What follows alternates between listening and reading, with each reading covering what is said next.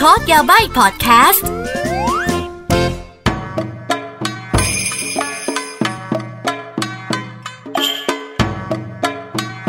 มินาซันโดมาคอนิจิวะสวัสดีค่ะ กลับมาพบกับอาเกะนะคะ กับรายการพอดแคสต์โคโดยาบายนะคะ รายการที่จะมาถอดรหัสญี่ปุ่นกันโฮดีไซเฟอร์เจแปนนะคะ ตอนคิดชื่อนะก็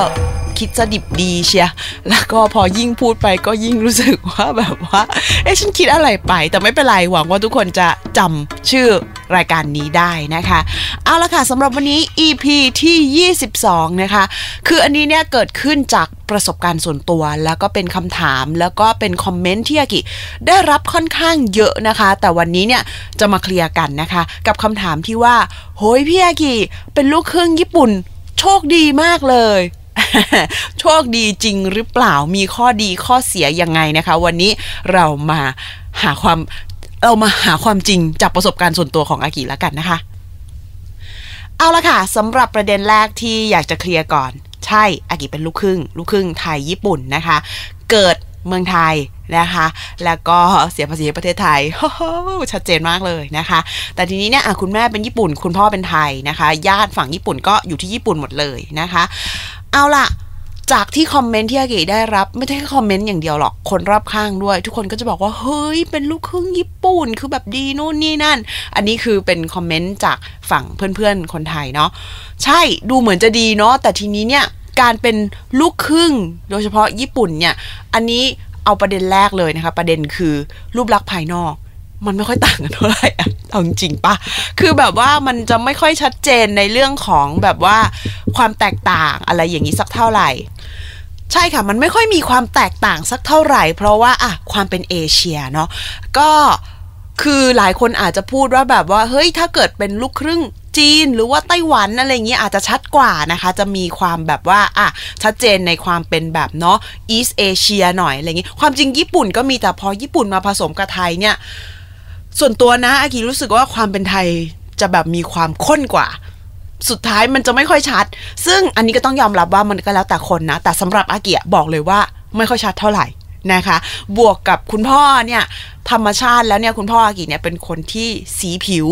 ค่อนข้างเข้มอยู่แล้วนะคะอะคุณแม่นี่ญี่ปุ่นเลยคือขาวเลยแหละอากิเกิดมาก็จะแบบว่าลาเต้นิดนึงนะคะ แบบว่ากาแฟผสมนมอะไรอย่างนี้มันก็จะไม่ได้ขาวไปเลยสัทีเดียวนะคะ เพราะฉะนั้นคือสิ่งที่อากิเจออย่างแรกคือทัศนคติที่มีต่อความเป็นญี่ปุ่น ซึ่งอากิเป็นแค่ลูกครึ่ง แต่เหมือนกับว่าคนรอบข้างโดยเฉพาะเพื่อนๆ คนไทย หรือคนรู้จักคนไทยเนี่ย เขาจะ expect ละ ว่าพอเป็นลูกครึ่งญี่ปุ่นปุ๊บ เฮ้ย เธอจะต้องแบบว่าจมูกด่งตาโตผิวขาว ญี่ปุ่นก็ไม่ได้จมูกด่งตาโตผิวขาวหมดทุกคนนะ แต่ image อะเธอเข้าใจป่ะ image ใช่ป่ะ เธอก็จะมีความแบบว่าผิวขาวอมชมพูแก้มแบบว่าแดงๆตาโตๆแบบว่าปากนี่จมูกเนาะไม่ใช่ไง ญี่ปุ่นก็มีหลายแบบไง ญี่ปุ่นฮอกไกโดเหนือสุดก็อาจจะขาวจั๊วะแต่แบบว่าถ้าไปแบบโอกินาวาหรือว่าใต้หน่อย ผิวเขาก็จะแบบว่ามีความ tan อะไรเงี้ยคือทุกอย่างมันอยู่ที่สภาวะ นึกออกปะของภูมิประเทศของแต่ละประเทศเดียวกันแต่ว่าในแต่ละจังหวัดเนี่ยมันก็ต่างกันละแค่อากาศนะคะ เพราะฉะนั้นคือคนญี่ปุ่นก็มีหลากหลายจะเธอ ถึงฉันจะไม่ใช่คนโอกินาวาถึงฉันจะแบบว่าเป็นโตเกียวแต่แดดดีป้าป้าฉันเป็นคนไทยเนี่ย มันก็จะทำให้ฉันแบบว่าเฮ้ยออกแนวญี่ปุ่นโอกินาวาหรือเปล่าอะไรอย่างงี้ และด้วยจริตฉันอย่างนี้เนี่ย ยิ่งไม่ญี่ปุ่นเลย ทุกคนทักฉันว่าเป็นโอซาก้าหรือเปล่าอะไรอย่างงี้ไม่ไม่ไม่ญาติฉันคนญี่ปุ่นฉันเป็นโตเกียวนะจ๊ะอะแต่ที่แน่ๆก็คือรูปลักษณ์ภายนอกและ expectation แล้วมันมีปัญหาในการใช้ชีวิตยังไง อะ อย่างแรกเลยนะ เธอไปสถานที่ราชการ แล้วบางทีเนี้ยถ้าเขาเรียกเป็นเบอร์ โอเค แต่บางทีเนี้ยตรวจเช็คเอกสารมาถึงแบบว่า ขั้นตอนท้ายๆเนี่ยบางทีเขาจะเรียกชื่อ แล้วเธอคิดดูในสถานที่ราชการ เรียกซะดังเชียว นางสาว เข้าใจใช่ปะฉันก็มีเขินบ้างแล้วทุกคนก็จะมองหันขวับคนไหนเหรอคนไหนเหรอแล้วหันมาที่ฉัน ซึ่งคนละเรื่องกับที่เขาคิดไว้เลยเขาก็จะแบบว่า ฉันจะเห็นในดวงตาของคนที่แบบมองมาที่ฉันว่า มันมัน มันเป็นดวงตาของความผิดหวังไว้แก เขาจะแอบหวังไว้ว่า เฮ้ย ลูกครึ่งญี่ปุ่น หรือคนญี่ปุ่น เอ้ยจะต้องแบบว่า เฮ้ยโซล่าอาโอ้ยไม่ไม่ไม่ไม่โอ้ยเลยจากจุดนี้นะคะ มันมันจะมีความ expect แบบนั้น แล้วพอมันมีแบบนั้นปุ๊บเนี่ย ฉันผู้เป็นมนุษย์ introvert เนี่ย ฉันจะแอบรู้สึกว่าอุ้ยขอโทษอะที่ทำให้เธอผิดหวัง ซึ่งความจริงมันไม่ใช่ความผิดของฉันเลย แต่ว่า เออมันจะมีความรู้สึกแบบนั้นหนึ่งอย่างเลย ภาพลักษณ์นะคะ อะในฝั่งไทยจะเป็นอย่างนั้น ส่วนในฝั่งญี่ปุ่นก็มีค่ะ พอเราไปญี่ปุ่นปุ๊บเนี่ยด้วยความที่เราอาจจะแบบว่าไม่ได้มีความไม่ได้มีลุคที่เป็นญี่ปุ่นร้อยเปอร์เซ็นแล้วเราก็แต่งตัวค่อนข้างจะไม่เหมือนคนญี่ปุ่นด้วยนะคะ เวลาเดินไปเดินมาเนี่ยยังไม่เท่าไหร่หรอกคนญี่ปุ่นเขาเขามีมารยาทเขาก็จะไม่มานั่งมอง หรือเขาก็จะไม่ทักไม่อะไรเท่าไหร่แล้วเราก็จะ blend in ได้ อันนั้นไม่มีปัญหา แต่สำหรับไปที่ญี่ปุ่นเนี่ยสิ่งที่เกิดขึ้นและที่ลำบากคือเวลาไปแบบว่าลงอาบน้ำสาธารณะ ถูกต้องค่ะ Public Bath นั่นเองค่ะ อะเสียตังค์500เยน600เยน400เยนเข้าไปปุ๊บเนี่ย คือส่วนมากจะเป็นมนุษย์ local เป็นคนญี่ปุ่น ชาวบ้านคนญี่ปุ่นที่แบบว่าพื้นบ้านอะ่ะ คือเขาก็จะแบบว่าญี่ปุ่นญี่ปุ่นนะเธอ แล้วชุดเดินเข้าไปด้วยผิวสีแทนนะมันก็จะเกิดอาการแบบว่าฮึมเธอเป็นใครมาจากไหนนู่นนี่นั่นสายตาก็จะมีความแบบว่างงอะ่ะอะนิดนึง คือตอนเนี้ยไม่คิดมากละ เพราะตอนเนี้ยภูมิเยอะแต่สมัยก่อนตอนเด็ก ๆ คือฉันเป็นเด็กน้อยคนหนึ่งที่แบบว่ากลัวสายตาคนอะไรอย่างเงี้ยพอเจอแบบนั้นเข้าฉันก็จะมีความเขินแล้วก็ไม่กล้าอาบน้ำทั้งๆทที่แบบเสียตังค์เข้าไปแล้วอะรีบอาบรีบออกอะโอ้ไม่คุ้มเลยตอนเด็ก ๆ ยิ่งยิ่งยิ่งนึกตอนนี้ยิ่งรู้สึกเสียดายแต่เดี๋ยวนี้ไม่ซีเรียสละแต่นั่นหมายความว่าสมัยเด็กฉันก็โตมาด้วย pressure และแรงกดดันบางอย่างที่แบบว่าสังคมพอได้ยินชื่อฉันหรือว่าพอแค่รู้ว่าฉันเป็นลูกครึ่งปุ๊กเนี่ยมันจะมีี expectation อะพอโตขึ้นมาชีวิตการทำงาน ยากละอะทำงานกับคนไทยอากิส่วนตัวรู้สึกว่าทำงานกับคนไทยโอเคนะ คือเราเราสามารถปรับได้ง่ายกว่าอะไรนู่นนี่นั่นนะคะ แต่ทำงานกับคนญี่ปุ่น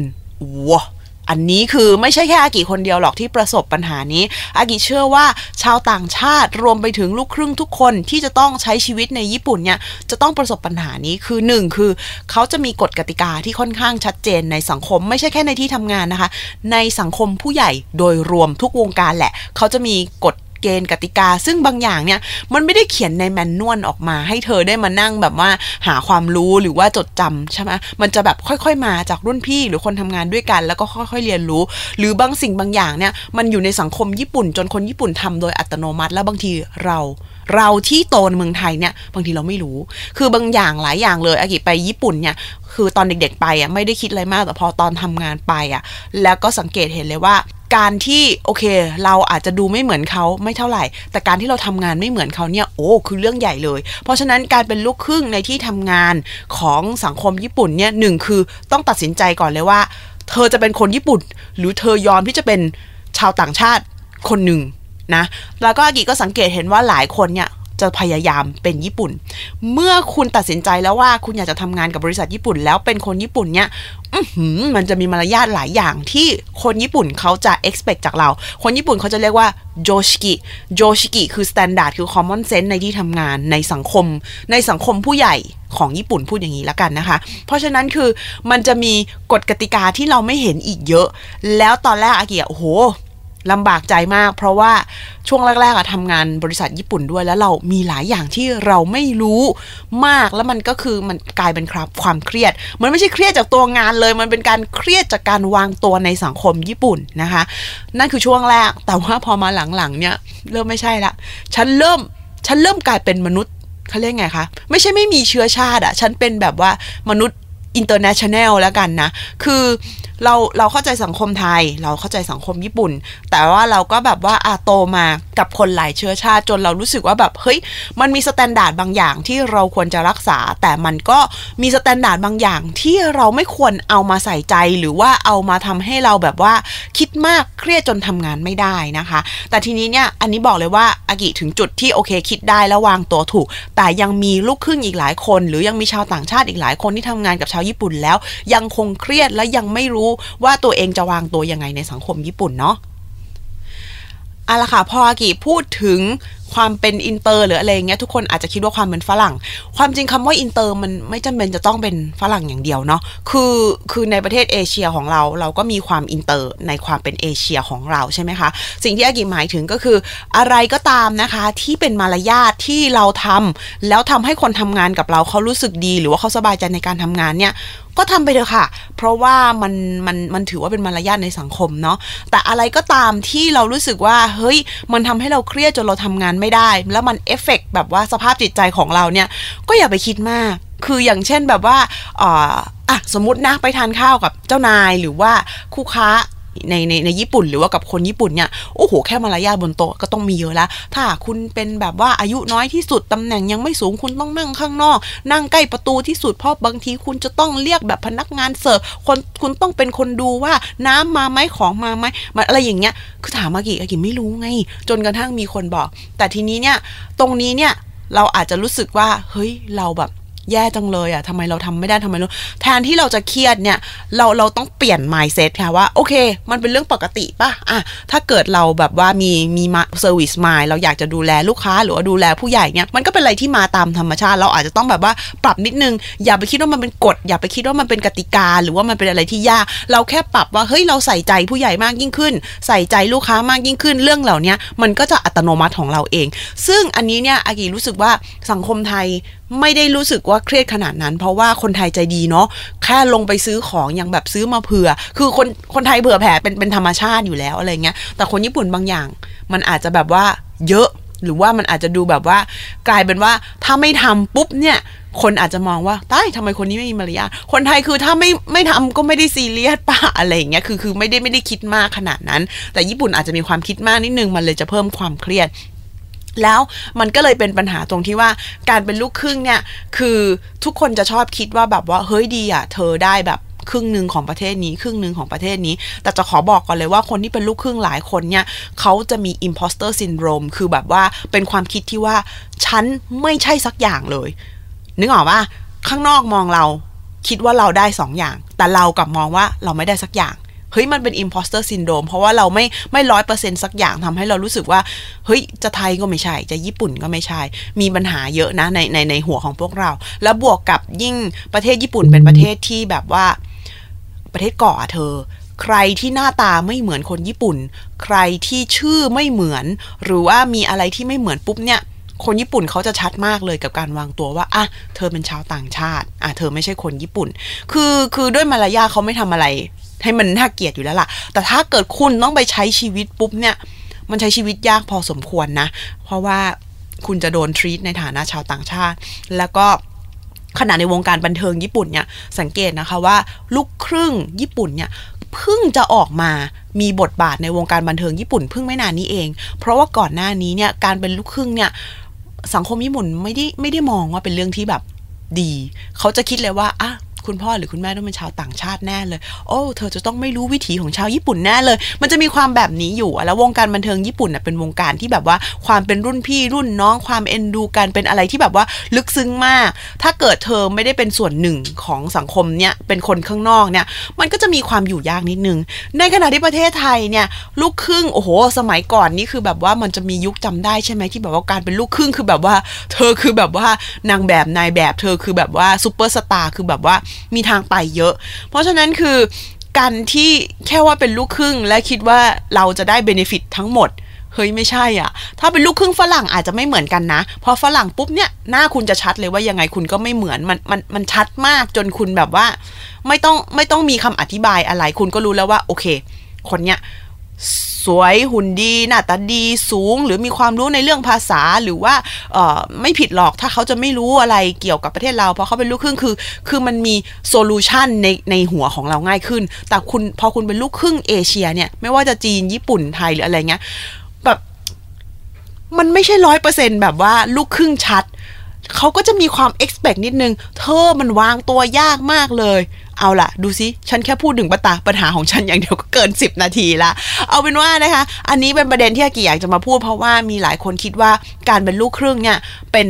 อะไรที่เป็นอภิสิทธิ์มันไม่ใช่อภิสิทธิ์อย่างเดียวนะมันมันมีทั้งมันมีทั้งโปรกับคอนข้อดีข้อเสียด้วย เพราะฉะนั้นคือบางทีเวลาเราเห็นว่าคนรอบข้างเราบางคนเป็นลูกครึ่งอย่างเดียวเนี่ย ไม่ได้หมายความว่าชีวิตเขาง่ายหรือดีกว่าเรา หรือว่ามีอะไรที่พิเศษนะ เราก็มนุษย์เหมือนกันชัดเจนเลยนะคะ ไม่ได้มีอะไรแบบว่าอภิสิทธิ์ มากไปกว่าคนอื่นเลย เพอเพอเรามีปัญหาในในด้านของจิตใจในด้านของแบบว่าการแบบว่าวางตัวในสังคมมากกว่าคนทั่วไปอีก หลายครั้งในชีวิตเลยนะคะ ที่อากิคิดว่าทำไมเราไม่เกิดเป็นญี่ปุ่นเลยหรือไทยไปเลยนะ เราอาจจะแบบว่าอยู่ในสังคมง่ายขึ้น เข้าใจอะไรง่ายขึ้นอะไรอย่างนี้ด้วยซ้ำนะคะ อันนี้ก็ เป็นกึ่งกึ่งแหละ เพราะว่าบางทีก็อยากจะพูดให้ฟัง เพราะว่าอากิเชื่อว่าชีวิตเราน่าจะเจอกับใครที่แบบว่ามีความเป็นลูกครึ่ง หรือว่ามีความผสมกับชาติอื่นเยอะแยะนู่นนี่นั่น บางทีก็อยากจะ มองให้อยากให้มองเขาว่าเฮ้ยเขาก็ไม่ต่างกับเราเท่าไหร่หรอกเขาไม่ได้แบบว่ามีอะไรแบบว่าเยอะหรือน้อยกว่าเราหรืออะไรทั้งสิ้นเนาะอารมณ์ประมาณนั้นหุยวันนี้พูดจริงจังอะ่ะเอออย่าเบื่อนะเออถ้าเกิดมีคอมเมนต์มีอะไรอยากจะถามนะคะ ก็คอมเมนต์ทิ้งไว้ได้นะคะ วันนี้ก็คงจะจบเพียงเท่านี้นะคะ แล้วเราเจอกันใหม่ตอนหน้านะคะสำหรับวันนี้แค่นี้ก่อนค่ะ それじゃまたじゃあね